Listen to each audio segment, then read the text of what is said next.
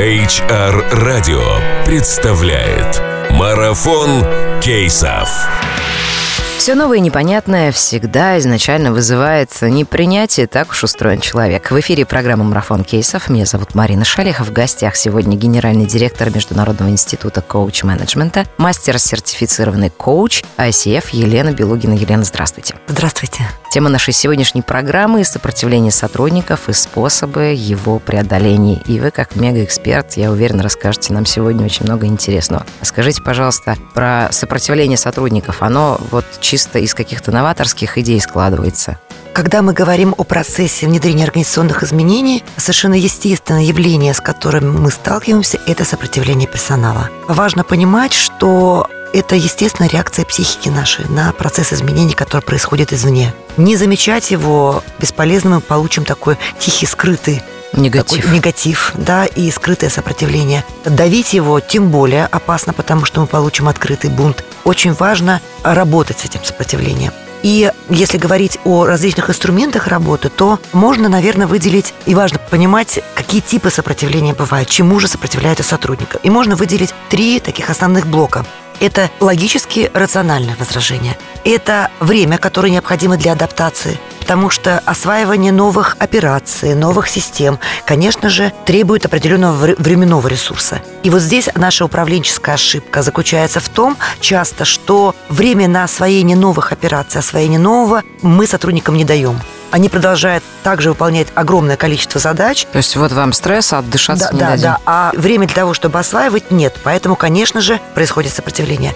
Дальше есть определенные опасения создания нежелательных условий, например, снижения квалификации. Или зарплат. Да, да. Экономические возражения они тоже одни из самых таких ведущих, потому что я боюсь, что я буду работать в два раза больше при той же зарплате. Либо, поскольку сейчас будут нанимать новых сотрудников, у меня снизит зарплата. Если мы возвратимся к квалификации, есть опасения, что я не смогу освоить эту новую программу, эту новые операции, поэтому, соответственно, у меня понизится уровень профессионализма и понизится квалификация. Следующее, наверное, одно из самых важных таких видов сопротивления источников – это такие психологические эмоциональные установки. И одно из ведущих здесь – это страх неизвестности. Потому что в психологии есть такая гипотеза, что страх неизвестности – он самый страшный страх у человека. Даже страшнее страха смерти. Выражение «лучше ужасный конец, чем бесконечный ужас». Да, наслышано. Поэтому все, о чем мы говорим, что будет дальше? Будут ли сокращения? Смогу ли я работать? Останется ли компания в том же составе? А впишусь я в новый коллектив. Вот эти страхи неизвестности, они выступают на первый план. Также здесь идет еще один источник сопротивления – неумение адаптироваться к переменам. И здесь, наверное, уже такие индивидуальные личностные характеристики, как гибкость, да, адаптивность. И важно понимать, что чем старше по возрасту сотрудники... Только хотел добавить да, про возраст. Тем э, более ригидна у них, конечно, система, и тем сложнее им осваивать эти изменения. Молодые сотрудники более гибкие, более мобильные, они открыты ко всему новому. Следующее – это такой вот эмоциональный момент – это антипатия к менеджменту и другим агентам перемен, особенно если изменения внедряются очень директивно и жестко. А такие жесткие методы внедрения сопротивления. Вот приказ назначили, работаем по-новому, кто не согласен, до свидания. Нас не волнует. Да. Я думаю, что вот, конечно, такой способ уже э, не могут позволить себе компании, поскольку все мы сталкиваемся с ситуацией, когда рынок труда фактически исчерпан, найти профессионала своего дела, даже линейного сотрудника, да, высокопрофессионального, очень сложно. Поэтому вот такие жесткие методы мало кто может себе позволить, естественно. Дальше, конечно же, одна из базовых человеческих потребностей, которая и актуализируется в процессе изменений, это потребность в безопасности и сохранить статус-кво, поскольку у меня есть личные цели, личная жизнь, кредиты, какие-то условия, да, и мне очень важно понимать, что будет происходить дальше. И третья группа факторов, которая вызывает сопротивление, такие социологические, групповые факторы, когда существуют в компании некие политические коалиции, когда существуют различные департаменты, которые участвуют в изменениях. И, конечно же, взаимодействие подразделений – это такая еще одна актуальная тема, которая и без Которую внедрения изменений. да, обсудить, да. да, в других программах, потому что это так еще Пригожин называл такими естественными проблемами организации, потому что у каждого департамента есть свои цели и задачи, и часто эти цели и задачи противоречат целям и задачам Возникает другого конфликт. подразделения. Возникает конфликт. Поэтому вот различные политические коалиции, политические игры также вовлекают сотрудников в этот процесс изменений. И еще одна такая модель, которая мне очень нравится, которая позволяет понимать, какие же эмоции проживают сотрудники в процессе изменений, это кривая принятия сотрудниками организационных изменений Кублера-Росса. Изначально эта модель была а, создана в психотерапевтической практике, когда были наблюдения, каким образом человек проживает ситуацию острого горя. Это либо потеря близкого, либо какая-то кризис. И выяснилось, что это применимо да, к компании. Да, и когда потом переложили вот, да, вот эти стадии эмоционального проживания, они очень хорошо ложатся как раз также на проживание сотрудниками организационных изменений, потому что это тоже ситуация извне навязанное, то, то что-то случилось. То что-то случилось, да, и я вынужден изменяться. Вот здесь важно понимать, что эти эмоции сотрудники проживают закономерно. Они не могут их проживать, поэтому наша задача как HR, как руководителей понимать эти закономерности и помочь сотрудникам прожить. Ну, я вот коротко озвучу, да, первая реакция – это шок что происходит, почему это происходит. Вслед за ну, этим... Я думаю, эта реакция всем понятна. Да, следующая реакция – это отрицание. Зачем у нас и так все хорошо? Зачем нужно все ломать? Да, я не буду этого делать. После этого, когда все-таки есть ощущение, что назад отката не будет, есть реакция гнева и борьбы. Сотрудники, вот как раз это вот такая вот острая стадия. Как раз сопротивление. Бунтарства, да, сопротивление, когда я саботирую, когда я говорю, что ничего не получится. Да. После этого сотрудники начинают торговаться, какие-то условия, где-то снизить радикальность, а давайте вот здесь мы вот это сделаем, а это поставим по-старому. Если сотрудники понимают, что вот ничего не происходит, и все-таки руководство uh-huh. целенаправленно движется в этом процессе, наступает такой этап, как депрессия. Когда у меня и бороться уже сил нет. С другой стороны, у меня еще много всяких страхов и опасений. И вот после этого проживания этого этапа наступает как раз вот эта конструктивная точка в этой кривой, где уже процесс принятия изменений идет, скажем так, по восходящей. Это принятие изменений, когда я понимаю, что да, меняться будем, да, реальность такова, мне важно ее принять, и мне важно научиться делать по-новому. И следующий этап – это экспериментирование, когда я начинаю пробовать, открываю какие-то вещи, что это работает, и дальше уже идет интеграция. Еще раз хочу подчеркнуть, что эти стадии сотрудники все проживают. И наша задача – управлять этим процессом, быстрее перевести их от шока к процессу принятия. Счастья. Состояние принятия. И в некоторых компаниях, я вот читала много в литературе, и мы даже иногда используем какие-то формы, когда вот чтобы перейти быстрее, устраиваются собрания, где у сотрудников есть возможность вот выплеснуть свои вот эти отрицательные эмоции, выплеснуть вот эти опасения, страхи, чего они боятся. Этот процесс, конечно, требует управления, да, для того, чтобы это такой ну, потому что это масса, да. Да, но вот как раз и мы помогаем, как э, такие внешние коучи, вместе с HR планируем эти мероприятия и управляем мероприятиями. А весь этот процесс сколько времени занимает? Ну, в зависимости от количества количество сотрудников, потому что это может быть и там, не знаю, там 30 человек, а это может быть и до 100 человек. Когда мы позволяем вот немножко побурлить, да, и вот выплеснуть это напряжение. То есть чем меньше людей, тем быстрее это проходит. Да, может быть быстрее. Ну, это может занять, может быть, там от часа до двух. Это, то есть, э, не целый день. И именно вот контекст этого позволит выплеснуть эти эмоции спускаем пар, и действительно мы видим, что после вот так подобного собрания уже следующий этап, когда мы начинаем обсуждать все-таки цели, а куда мы идем и так далее, то это такой бывает достаточно конструктивный процесс, управляемый процесс работы вот с этой агрессией, с этим гневом. А как вообще определить, когда уже можно говорить сотруднику про цели? Угу. Когда он принял ситуацию и готов слушать? Ну вот как раз это вот следующее то, о чем я хотела сказать. А что же делать с этим сопротивлением? Какие активности мы, как HR, как руководители, должны предпринимать для того, чтобы с этим сопротивлением работать? Ну, как я говорила, существуют жесткие методы, существуют мягкие методы работы с сопротивлением. И главные принципы мягких методов. Первое – это максимальное открытое и честное общение руководства с подчиненными всех уровней и максимум информации о происходящем. Помним ключевой страх, страх неизвестности, поэтому вот эта открытость и прозрачность и максимальное информирование как раз позволяет нам снижать этот страх. И вот здесь, когда мы выстраиваем стратегию вот этой коммуникационной политики, то очень хорошо работает, когда Первое объявление об изменениях, по нашему опыту, наиболее конструктивно, когда это делает первое лицо. Это может быть общее собрание, это может быть какой-то конференц-колл, где подключены, если это большая компания, подключены все сотрудники. Но вот первому лицу есть, а, ну, доверие, есть авторитет, и это работает тоже на такой психологический момент, когда э, я слышу информацию из первых уст Следующий момент. В курсе текущих преобразований сотрудники регулярно держат именно непосредственные руководители. Роль непосредственных руководителей тоже очень важна. И поэтому важно работать с руководителями, как мы говорили, да, вот эти команды реформаторов на всех уровнях. Потому что сотрудники уже знают руководителя – они его чувствуют, они чувствуют его эмоциональное состояние. Они все-таки научились понимать, где он лукавит, а где он говорит правду.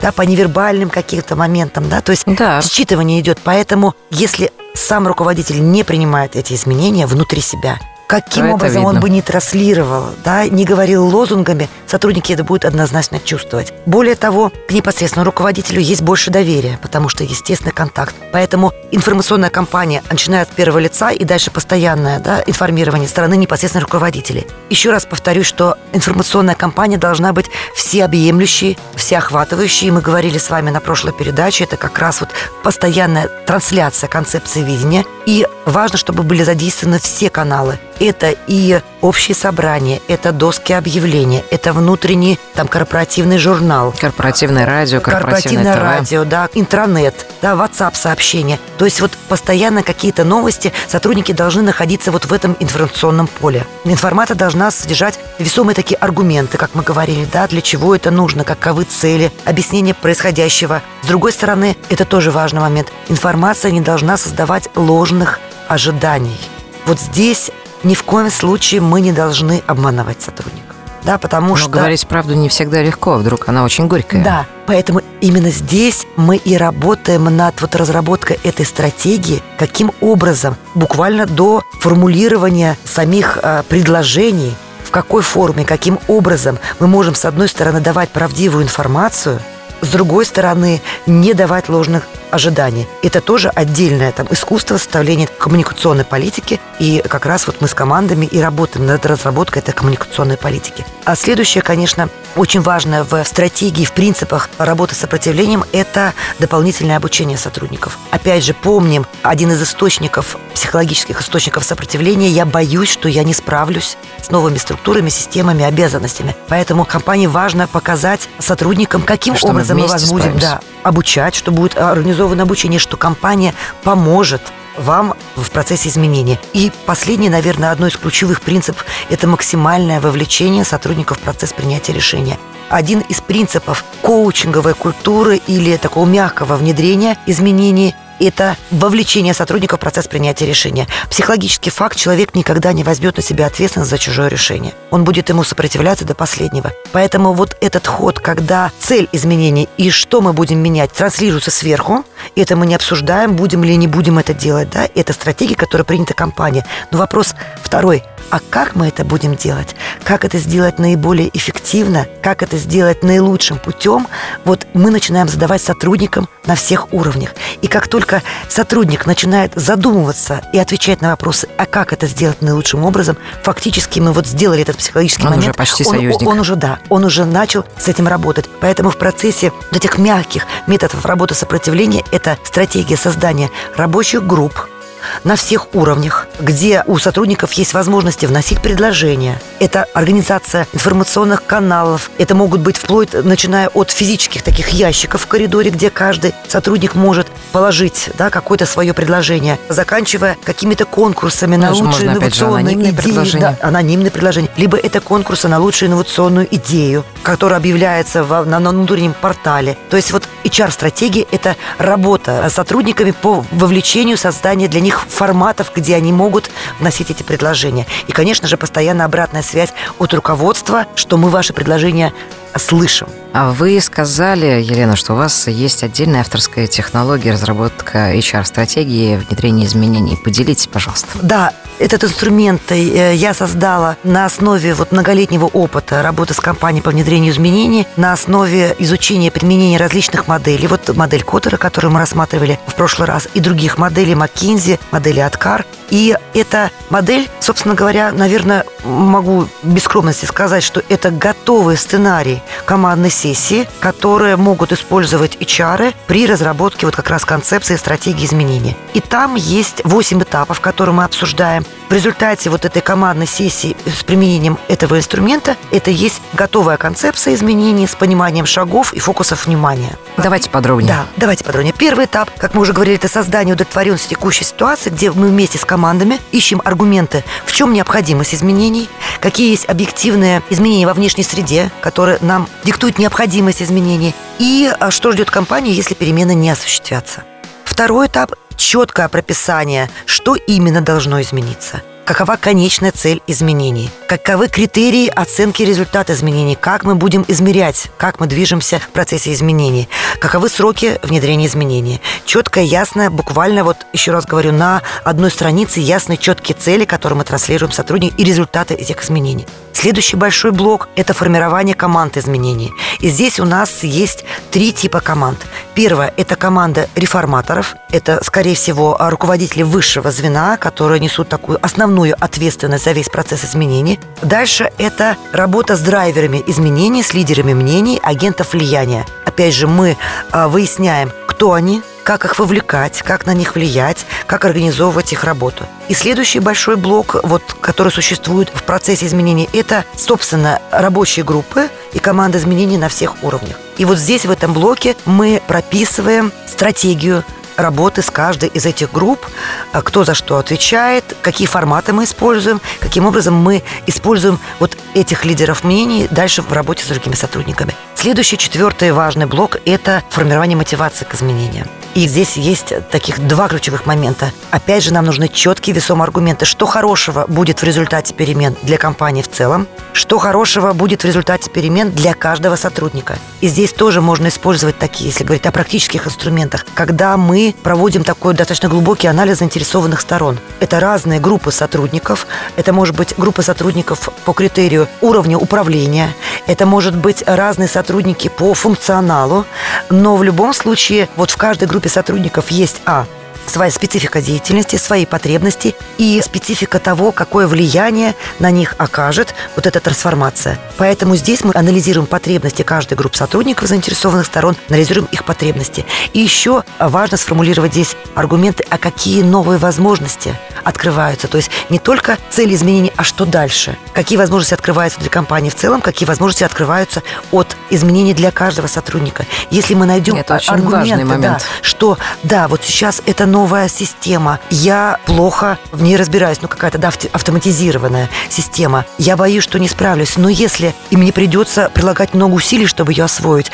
и много времени, может быть, где-то моя работа будет тормозиться, но если я вдруг ну, услышу быть понимание, аргумент, ради чего. Да, вот после того, как я использую и это внедрю, мне будет легче, быстрее работать, знаю, больше клиентов, у меня больше будет материала, который я смогу обработать, это уже моя личная выгода. И тогда появляется мотивация это сделать. Пятый этап, важный в этой стратегии, это формирование единого представления о методах и способах. Не только что, куда мы идем, а как мы это будем делать. То есть как будет проходить внедрение, какие знания, инструменты, технологии, навыки нам понадобятся.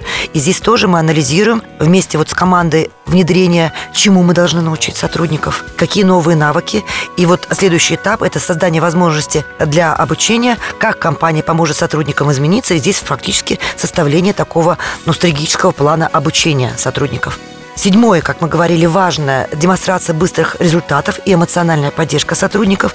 И здесь мы разрабатываем такую мини-стратегию, какие результаты важно показывать, как мы будем их показывать, какие способы и каналы коммуникации будем использовать. Как раз вот здесь мы разрабатываем вот эту коммуникационную политику. И а, здесь мы обсуждаем, как мы будем признавать сотрудников и как мы будем вознаграждать. Способ нематериальной мотивации за вот эти вот быстрые победы, особенно тех, кто в первую очередь вовлекается. Это тоже важно, чтобы сотрудники видели, что вот это новое поведение поощряется компанией, награждается компанией, приветствуется компанией. Яркий Знаете, как, пример да, нужен, да. Эффект такой вот научения. И последний момент, каким образом мы будем закреплять и углублять изменения в корпоративной культуре, тогда какие нам нужны новые стандарты, регламенты, процедуры компании, да, какие нужны, может быть, трансформация корпоративных ценностей, а да, каких-то корпоративных норм и правил. Это тоже мы разрабатываем. То есть, ну, это такая большая командная сессия, она может занять и 2-3 дня, но вот мы говорим о том, что вот это необходимый этап, прежде чем пойти в процесс изменений. Спасибо, Елена. С вами можно разговаривать бесконечно долго, но, к сожалению, время наше ограничено. Напомню, дорогие друзья, в эфире